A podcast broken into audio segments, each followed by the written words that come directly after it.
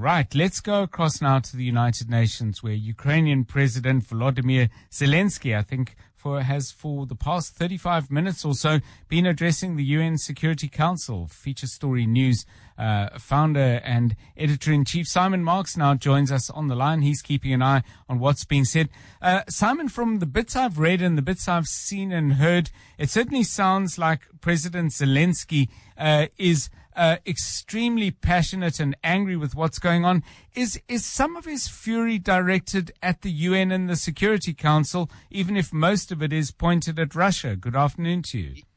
Yeah, good afternoon to you, John. Very much so. I mean, this was a clarion speech by the Ukrainian president, uh, quite literally telling the United Nations that if it can't guarantee peace in a country like Ukraine, then as he put it, it might as well shut down. Uh, he said that the efforts to create the United Nations at that uh, San Francisco conference back in 1945 at the end of World War II uh, could now uh, be deemed not to have achieved the goals that the uh, founding nations uh, laid out for the United Nations, namely uh, to focus on trying to guarantee peace around the world. He offered to make the Ukrainian capital Kiev available for a new global conference uh, that he said should focus on reforming uh, the United Nations architecture to make it uh, a more positive force in the world. Uh, and of course, while he didn't go into details of what he's proposing, he was essentially raising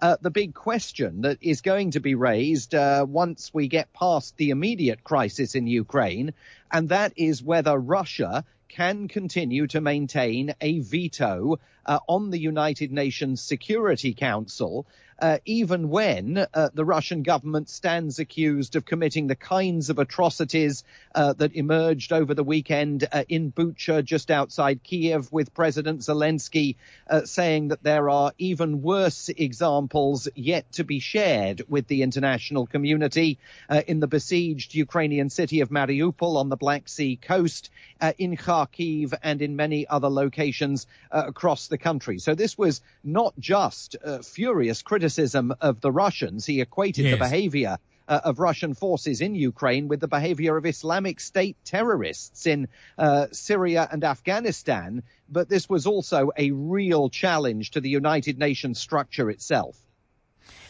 We we obviously are going to hear um, uh, responses to that. Do, do do you get a sense of whether this is being uh, there are nods of of uh, sympathy and approval from the people who are already aligned and have picked their sides in this particular conflict, uh, and grim-faced determination from Russia and its allies?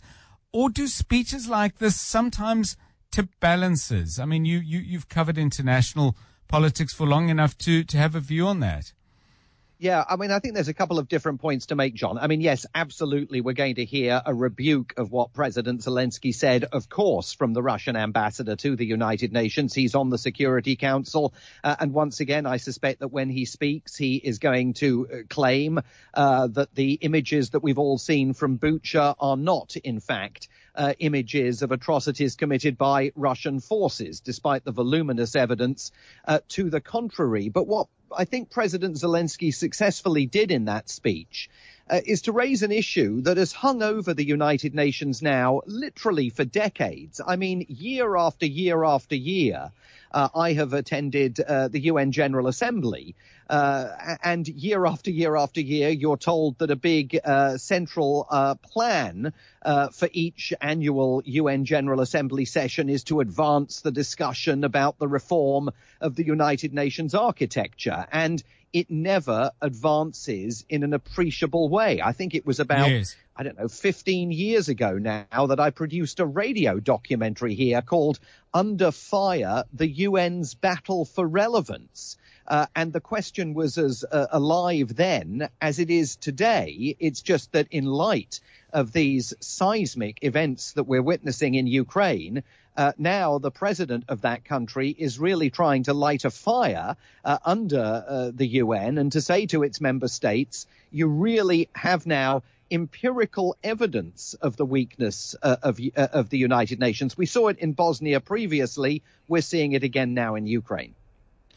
In terms of, of, of what the UN security might do that it hasn't already done, is, is there anything, um, what's the word, in, in, in the kind of likely file that they might pull out? Or has the limits of uh, assistance for Ukraine and punishment for Russia pretty much been set uh, and, and it's going to stay there?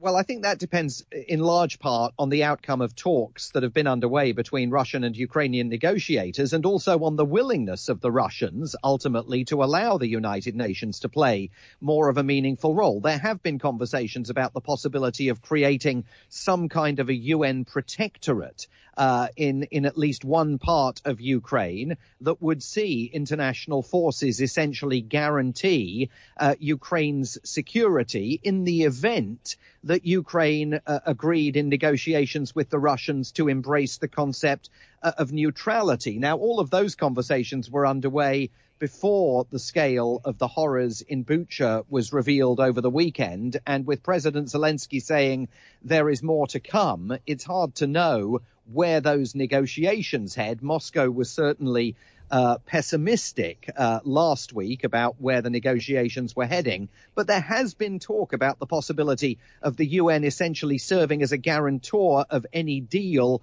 that the two countries ultimately strike. Uh, the difficulty, of course, will be getting to the deal and then finding yes. a mechanism for enforcement.